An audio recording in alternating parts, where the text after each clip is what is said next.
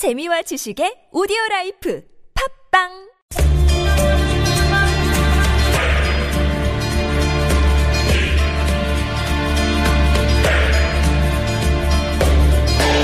정치는 왜 우리 삶을 바꾸지 못하는가?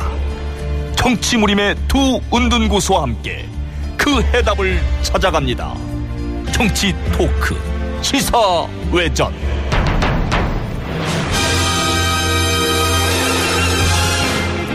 네, 시사회전을 꾸며주시는 두 농객 소개해드리겠습니다. 새누리당 서울 광진을 당협위원장을 맡고 있는 정중길 변호사 나오셨고요. 어서 오세요. 예, 건강한 모습으로 다시 뵈서 반갑습니다. 네. 자, 권오구, 그, 권오중 전 서울시 정무수석 비서관 나오셨습니다. 어서 오십시오. 어, 정말 반갑습니다. 네. 이게, 제가 이때 방송을 못 해갖고 전 개인적으로는 해석하고 우리 애청자 여러분께 좀 죄송하기도 한데 지난 금요일에 박근혜 대통령에 대한 탄핵 소추안이 국회를 통과를 했습니다. 뭐 많이 얘기됐으면 짧게 이 두 분의 소감부터 짧게 듣고 다음 이야기로 넘어가겠습니다. 권호중 전 수석.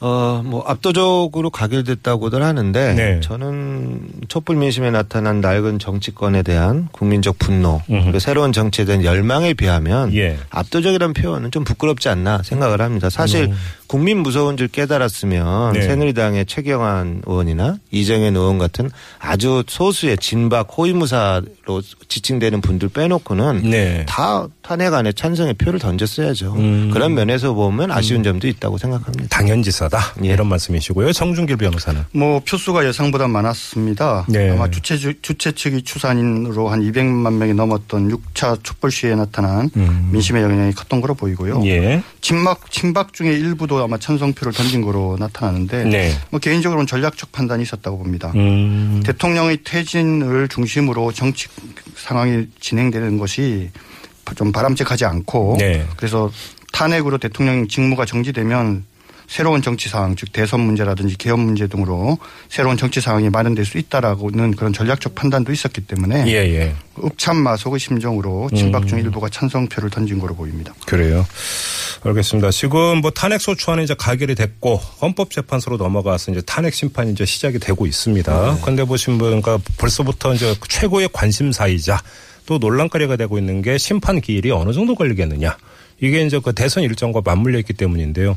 정준길 변호사는 어떻게 지금 전망을 하세요? 뭐 저는 벚꽃 대선 어려울 걸로 보고요. 아, 길어질 거라고 예, 보세요? 아무리 빨라도 6월 대선 정도. 음. 즉 대통령이 퇴진 시기를 언급한 4월 말까지가 가장 빨리 할 수 있는 시기가 아닌가 싶습니다. 네. 사실 헌법재판이 이와 같이 늘어지게 되는 데에는 네. 저는 야당의 전략적 실수가 있었다고 보는데요. 음. 탄핵 소추안 내용을 최소화할 필요가 있었는데 네. 거기에다가 오히려 어 제3자 뇌물이라든지 또는 음. 그 세월호 사건, 세월호 등 같은 거를 추가하는 바람에 예. 사실관계를 확인해야 될 내용이 좀 많았고요. 예, 예. 원래 헌법재판이라는 것은 형사재판과 다른 것이 위반 행위가 아닌 위배 행위를 처벌하게 돼 있습니다. 음. 무슨 말이냐면 위반 행위는 고의가 있어야 되는 거지만 위배 행위의 경우에는 반드시 고의가 필요한 게 아니라 오. 과실이 있는 경우에도 인정이 될 수 있습니다. 아, 한 글자 차이가 그렇게 예, 예. 크군요. 그렇기 예, 때문에 예. 사실관계 다툼을 최소화하고 음흠. 증인 등 증거 조사의 최소화를 위해서 예. 어, 그런 신경을 썼어야 되는데 예. 뭐 그런 면에서 결국 헌법재판이 늘어지는 데는 저는 야당 소추안 야당의 소추안을 만든 분들의 음. 책임도 적지 않다고 생각합니다. 어, 권호중 전 수석은요? 뭐 국민적인 열망들이 있으니까 예. 헌재도 그런 국민의 뜻을 받들어서 너무 오래 질질 끌지는 않을 거라고 생각합니다. 예, 예. 일단 저는 좀 바라는 부분은 헌재에서도 이런 국민들의 요구 사항들을 받들어서 어, 국정 혼란을 최소화하려는 노력 차원에서 예. 예상되는 심판 기간을 가능한 한 명백히 좀 밝혀주는 게 좋겠다. 먼저 예. 좀 말씀드리고 예.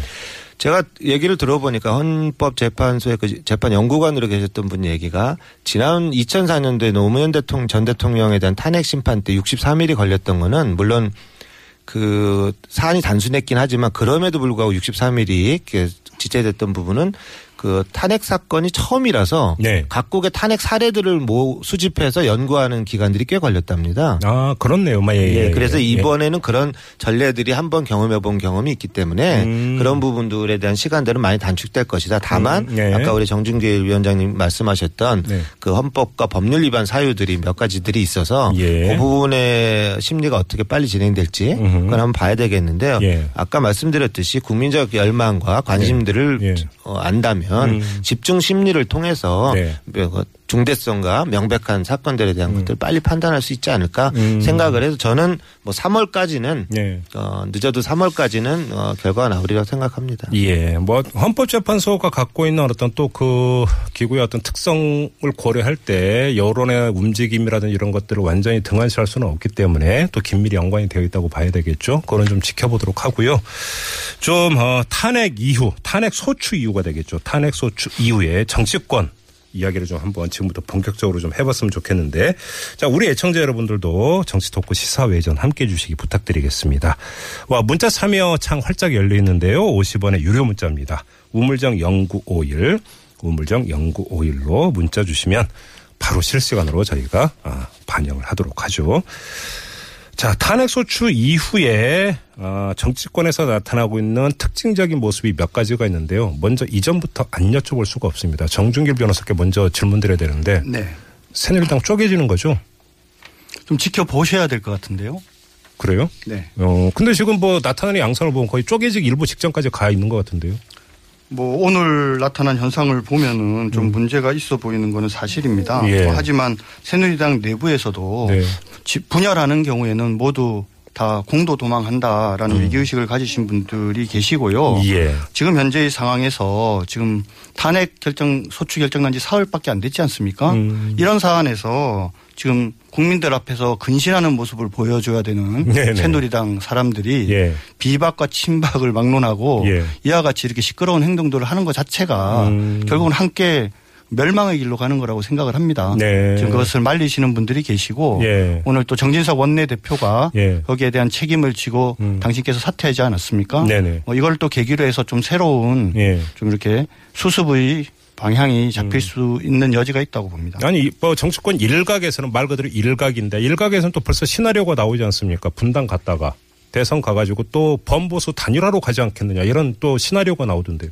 뭐 저는 사실은 아주 중요한 고 좋은 어떤 전략이라고 생각을 하고요. 네. 근데 이제 이 지금 현재 비박과 친박이 다투는 과정에서 그런 큰 그림을 예상을 하면 음. 서로가 너무 지나치게 공격을 해서는 안 되지 않겠습니까? 아, 예, 예. 근데 일부 좀 몰지각한 분들이 네. 너무 지나치게 과격한 음. 어떤 언사들을 하고 계시는데요. 네. 그분들은 지금 눈앞에 당장 당면한 음. 개인적인 또는 작은 조직 내지 집단의 이익만을 고려하시는 게 아닌가라는 어, 지탄을 받고 있는 것 같고요. 네. 그런 큰 그림 속에서 음. 저는 선의의 경쟁하는 그런 방향으로 음. 분당이 되는 것도 네. 뭐한 방법이 된다고 생각을 합니다. 정준길 변호사의 개인 의견은 쿨하게 헤어졌다가 나중에 화끈하게 단일화하면 되지 않겠느냐 이런 말씀이시네요.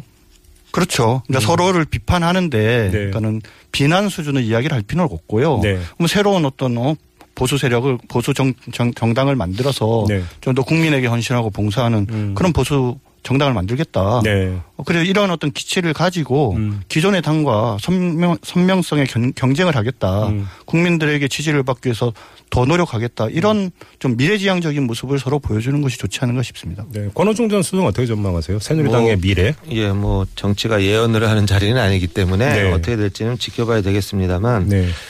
그 뭐 엄동설안이 풍찬노숙하고자 하는 사람이 있겠습니까? 제가 보기에 당 하나 만들고 깨고 다시 만들고 이런 게 굉장히 어려운 일이고 네. 실제 지금 새누리당이 갖고 있는 여당으로서의 지위들 음. 그뭐 국가에서 지급되는 돈들 이런 걸 따진다면 네. 쉽게 그렇게 뭐 저리 싫다고 먼저 나가는 사람이 있을까라는 생각이 좀 들고요. 네. 특히나 지금 대- 명백한 대선 주자가 여건에 없는 상태에서 네. 대선을 준비한다는 명분으로 나가기도 어려운 상태이기도 하고 음. 특히 가장 중요한 거는 사실 국회의원들은 임기가 지금 3년 반도 더 남아 있습니다. 그렇죠. 그렇죠. 자기들 선거도 아닌데 네. 내가 죽는 당장 죽는 일도 아닌데 굳이 밖에 나가서 그 풍찬노숙하면서 살아야 되냐 이런 생각들이 많을 거예요. 그래서 네. 많이 지켜들 보고 예. 서로 간에 오히려 뭐 친박들을 비주류로 만들려는 노력들, 음. 친박들은 계속 붙잡고 살려는 노력들 음. 이런 부분 이런 저힘 줄다리기들이 좀 힘싸움들이 벌어질 것이지 네. 뭐 당장 분당을 하거나 이런 것들은 조금 아니지 않을까 그렇게 생각하고 있습니다. 어, 지금 제가 다음 질문으로 넘어가려고 했더니 우리 애청자 가운데 9,000번 쓰시는 분이 이런 문자를 주셨네요. 짧게 정준길 변호사께 그 질문 드리겠는데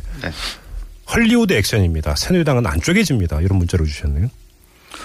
저 그렇지 않습니다. 아닙니까? 네네. 음. 그러니까 지- 특히 이제 대선 후보 없다는 말씀을 하셨는데 네. 사실은 외부 변수 중에 가장 큰 게 반기문 사무총장이시죠. 네. 뭐 그분 주변에서 나오는 얘기를 들어보면 음. 적어도 새누리당은 현재로서의 새누리당은 아니다. 그리고 음. 제3지대 내지 새로운 신당을 창당하겠다 이런 어떤 말씀들이 계신 것 같거든요. 예. 결국 그렇다고 한다면은 음. 아무래도 대선을 앞두고는 그런 유력 서- 대선 후보를 중심으로 움직일 수밖에 없는 또 것이 현실이지 않습니까? 예. 저는 그런 측면에서 네. 뭐 어느 정도의 숫자가 될지는 모르겠지만 음. 아무튼 일부는 당을 떠나서 새로운 어떤 보수의 중심이 되는 당을 만들겠다라고 하고 네. 그 속에서 아마 반기문 사무총장과 결합하는 방법을 적극적으로 고려할 걸로 그렇게 예상하고 있습니다. 알겠습니다. 뭐 다음 질문으로 넘어가야 되는데 이거는 권호중 전 수석께 여쭤보는 게 좀 맞을 것 같아요. 지금 그 여야가 여야정 협의체 구성이 이제 합의를 하지 않았습니까? 네. 이 이야기는 황교안 권한대행 체제를 인정을 하겠다라고 하는 야당의 생각이 여기는 깔려 있는 것이 되는 건데 사실은 이거는 황교안 총리를 대하는 이전의 야당의 자세에서는 한 발 물러선 것이라고밖에는 사실은 해석을 할 수가 없습니다. 이거 어떻게 받아들이십니까? 현실적인 이유죠. 음. 그뭐 지금 당장 무슨 그 추미애 전 대, 추미애 대표가 얘기하셨던 네. 뭐 국민 국회 추천 뭐 총리를 임용하고 이런 부분들이 절차적으로도 그렇고 여러 가지 좀 어울리지 않는 부분들이 있습니다. 예. 그리고 참 뭐 이걸 좋은 전례라고 해야 될지 좀, 좀 안타깝긴 하지만 예전에 탄핵 노무현 대통령 탄핵했을 때 고건 전 총리의 권한대행 사례가 있어요. 음. 그 사례를 살펴보면 뻔히 드러나는 게 음. 총리의 권한대행이라는 그 행사할 수 있는 권력이라는 것은 말 그대로 최소한도의 것만 할 수 있는 겁니다. 선출되지 않은 권력이 어떻게 예? 국가의 대사를 결정할 수 그러니까 예를 들어서 있겠어요? 인사권을 행사하면 안 된다라든지 뭐 이런 거 아주 고위직들은 어려울 겁니다. 네. 그리고 그때도 그런 걸 하지 않았고 오늘 뭐 어느 뉴스에 보니까 청와대 뭐 비서관이 사임을 했는데 그걸 뭐 총리가 인사를 말도 안 되는 얘기죠. 예. 청와대 인사는 당연히 비서의 역할인데 음. 그런 부분들은 다 이제 할 수가 없는 부분이고 예. 그런 면에서 본다면 그냥 그 여야정 협의체라는 구조도 사실 국회와 소극적인 협치를 통해서 좀 권위를 인정받고자 하는 부분 그리고 갈등을 좀 줄여보자 음. 하는 부분이라고 생각되지 네. 대통령 권력이라는 큰 권력을 나누고자 하는 차원은 아니다. 네. 하루빨리 국정 공백을 최소화하는 유일한 방법은 주권자의 손으로 새로운 정부를 구성하는 것입니다. 그 네. 방법 외에는 예. 지금 다른 방법은 없다고 생각합니다. 알겠습니다. 그러면 만약에 여야정 협의체가 그러니까 근데 가동이 될지도 사실은 좀 의문시 되는 게 새누리당 이정현 대표 태도로 봐서는 또 그것도 가동이 제대로 될까도 의문시 됩니다만 가동이 제대로 된다고 그러니까, 가, 그러니까 전제하고 예. 여야정 협의체에서 그러면 가장 먼저 손대야 되는 이전의 국정 어떤 거라고 보세요?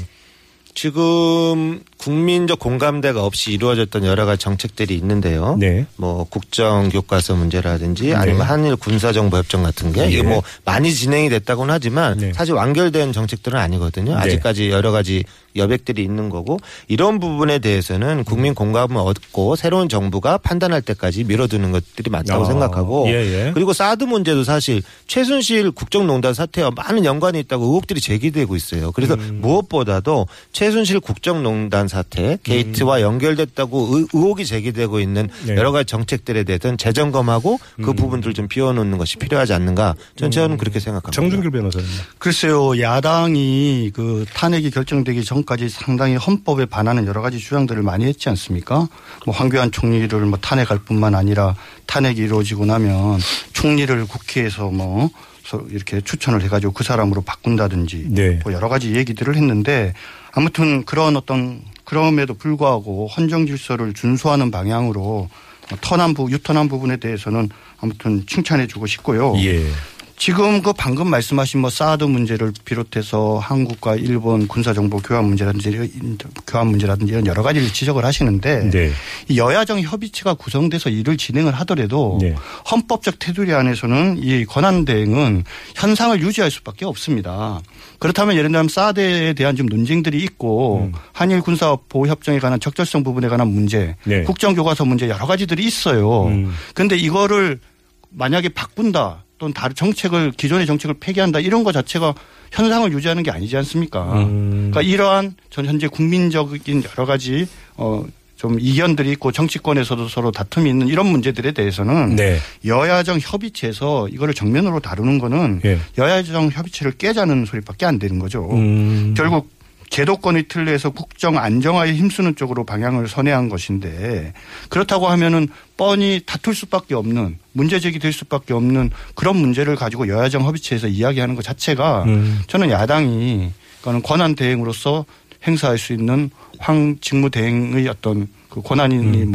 대해서 충분히 고려하지 않은 것이라고 생각을 하고요. 네. 아무튼 향후에 여야청 협의체를 구성함에 있어서 그런 헌정 질서, 헌법과 법률의 기준과 원칙을 음. 따라서 진행하는 것이 저는 적절하다고 봅니다. 권호중 전 수석께 추가 질문을 이렇게 드리지 않을 수가 없는데 황교안 권한대행은 권한대행직을 그 개시함과 동시에 그 밝힌 내용이 안보 최우선이었습니다. 그렇지 않습니까? 그런데 예를 들어서 사드 문제라든지 한일 군사정보 보호협정 이런 거에 대해서 야당이 제기를 했을 때 안 받아들일 가능성이 높은데 이렇게 되면 총리와 야당과의 관계도 어떻게 되는 겁니까? 야당은 어떻게 해야 된다고 보세요?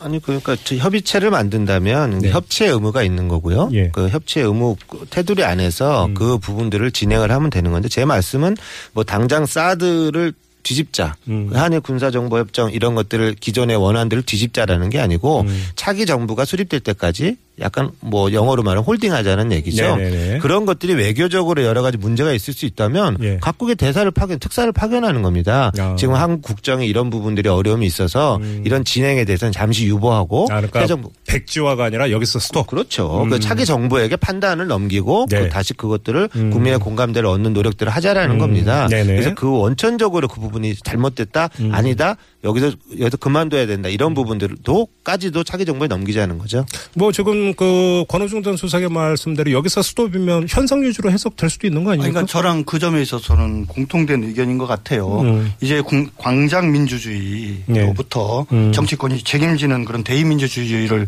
제대로 자기 역할을 하게 만드는 측면에서 예. 아무튼 여야정 협의체가 구성된 거는 참 다행스러운 일이라고 생각을 하는데 네. 그 정신과 원칙을 지금 우리 권호중 위원이 말씀하신 것처럼 함께 잘 지켜나간다고 하면은 음. 저는 오히려 참 전화위복의 기회가 될 수 있다라고 생각을 합니다. 네. 오히려 사실 뭐 사드 문제나 국정교과서 문제나 이런 여러 가지들은 개헌 문제 등과 연결을 해가지고 네. 내년 대선에서 어떻게 보면 이건 정책으로 내걸고 음흠. 국민들로부터 판단을 받는 것도 좋은 방법이 될 거라고 생각합니다. 그러면 예를 들어서 사드 문제 같은 경우 이제 그 롯데 골프장하고 부지 교- 그러니까 교환하기로 이제 합의까지 보고 했는데 그러면 거기서 스톱. 그럼 부지 조성이라든지 이런 것들은 그러면 그 다음으로 미루고 일단 여기서 중단. 여기에는 그럼 정준기 변호사 그러니까 동의하신다는 몇 개월? 정도 이제 몇 개월 정도인 거죠. 둘이 지금 같이 얘기하는 취지가. 그, 예, 근데 예를 들어서 그럼 국정 역사 교과서 문제 같은 경우는 당장 이제 그 내년에 이제 신학기 되면 어떡할 것이냐는 문제가 지금 제기되는데. 이미 동력이 떨어진 거죠. 그러니까요. 예, 당장 그럼 여기서 스톱이면 그 내년에는 일단 그, 그 국정 교과서는 적용 못 한다. 이 얘기로 연결이 될 수밖에 뭐 없는 경우에 따라서는 그렇게 가는 게 맞지 않겠습니까? 음, 그렇게 보는 거고요. 이미 그 제가 듣기에는 음. 교과부에서도 그 부분에 대해서 예, 좀 유예를 할 생각이라고도 또 하더라고요. 그건 뭐 네. 또 현실적으로 어려움이 있겠죠. 알겠습니다. 지금 그리고 이제 또 하나의 논란이 되고 있는 게 조금 전에 이제 정준길 변호사가 개헌 언급을 하셨는데 여야가 이제 그 내년 1월에 개헌 특위를 구성하기로 합의를 했다 이런 소식도 전해지고 있는데 자 탄핵 심판이 진행되는 동안에 정치권에서 개헌에 올인하는 게 과연 맞느냐 이런 지금 논란도 있습니다. 어떻게 보세요? 개헌에 올인한다라는 표현은 좀 적당하지 않은 것 같고요. 네. 아무튼 시대적 소명인 음. 개헌을 위해서 진지한 노력들을 할 필요가 있다라고 봅니다. 네. 개헌은 저는 제 예상으로는 내년 대선의 최대 이슈가 될 거라고 생각을 하고요. 예. 저는 오히려 각 정당의 대통령 후보가 음. 제대로 된 자기 생각의 개헌안을 만들어서 네. 국민들한테 제시를 한 다음에 음. 그 개헌안을 갖고 어, 평가를 받는 것도 상당히 좋은 방법이라고 생각을 합니다. 어 그러면 그 차기 정권 초기에 그러면 개헌이 이제 정권 초기는 개헌이 안 된다라고 하는 게 거의 통설 아니었습니까? 가능하다고 보시는 겁니까? 무슨 이거는 어떤 문제냐면 대통령 한 명이 자기 임기를 포기할 것이냐 네. 국회의원 300명이 자기 임기를 포기할 것인가의 문제거든요. 네. 한 명이 포기하는 게 낫지 않겠습니까? 저는 내년 대선에서 제대로 된 개헌론을 내세우면서 네.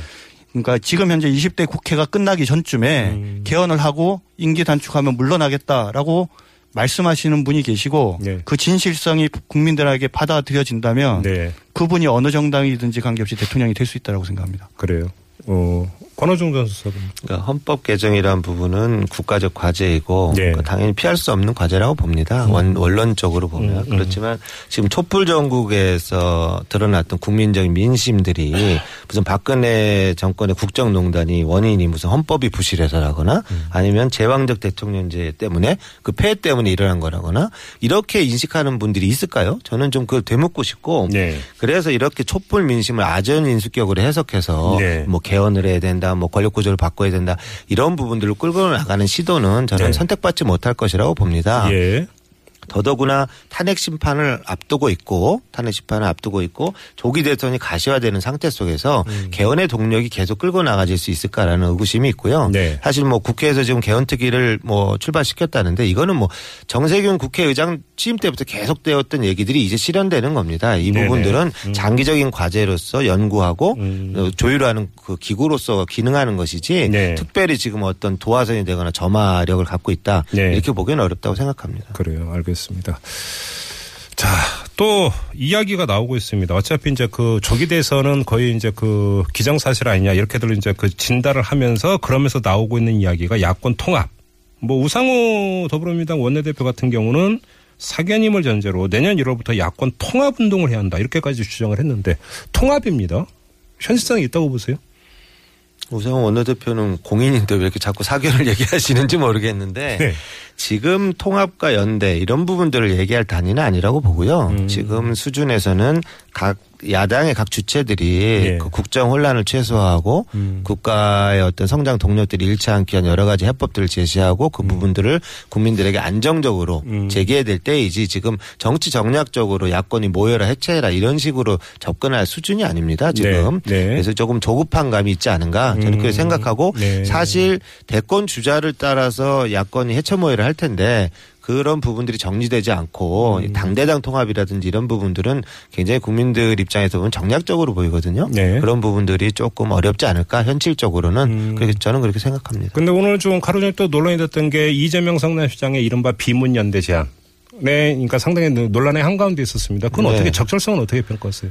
뭐그 그게 오해인지 네. 진심인지 그건 뭐 제가 평가할 부분은 아닌 것 같지만 네. 그 발언 그대로 보면 약간 그 비문연대를 구축하는 것이 올바르다. 음. 아, 그렇게 하겠다라는 의지가 좀 읽혀져서 논란이 됐던 건데 네. 그러니까 야권도 사실은 그런 식의 정치들이 다 탄핵을 받는 거예요. 결국은 음. 지금 보면 뭐 박근혜 정권 한 한쪽만 탄핵을 받는 게 아니고 네. 정치 전체적으로 과거의 구태적인 정치 이런 부분들이 다 탄핵을 받고 있는 겁니다. 음. 그래서 그런 식의 사고와 접근 방법들을 버리고 네. 음. 새 시대 새 시대 교체를 할 수 있는 어떤 그런 예? 방법들을 좀 찾아서 음. 새로운 정치들 정권들을 좀 창출하는 그런 노력들이 오히려 필요한 게 아닌가 저는 그렇게 생각합니다. 알겠습니다. 아마 좀 마지막 질문이 될 것 같은데요. 이, 그 이거는 그 정준기 변호사께 드려야 될 것 같습니다. 여권에서 또 나오고 있는 이야기가 반기문 대신 황교안 대안론이 지금 뜨고 있다. 이런 이야기도 있습니다. 정준기 변호사님은 어떻게 받아들이세요? 글쎄 지금 뭐 대통령 권한 대행을 하시는 분을 가지고 네. 대하 그것을 뭐 대통령 후보로 만들겠다라고 하는 거는 네.